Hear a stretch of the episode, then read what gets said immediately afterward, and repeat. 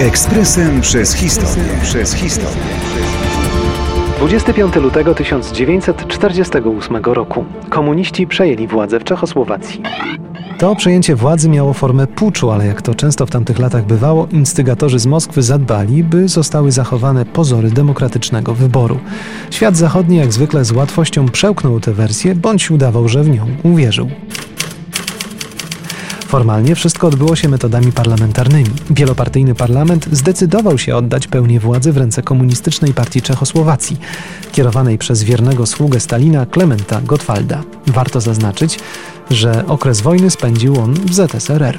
Tuż po przewrocie pozostałe partie szybko przekształcono w satelickie ugrupowania pełniące wyłącznie rolę przysłowiowych listków figowych. Nie trzeba chyba dodawać, że ci niechętni nowej władzy zostali szybko aresztowani lub poddani represjom. Setki osób musiało wybrać emigrację.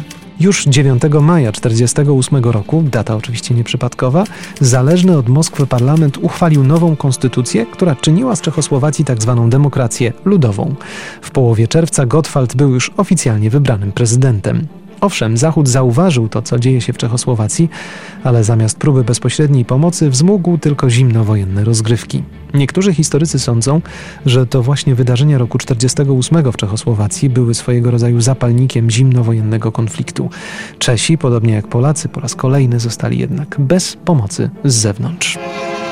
Ekspresem przez historię. Przez historię.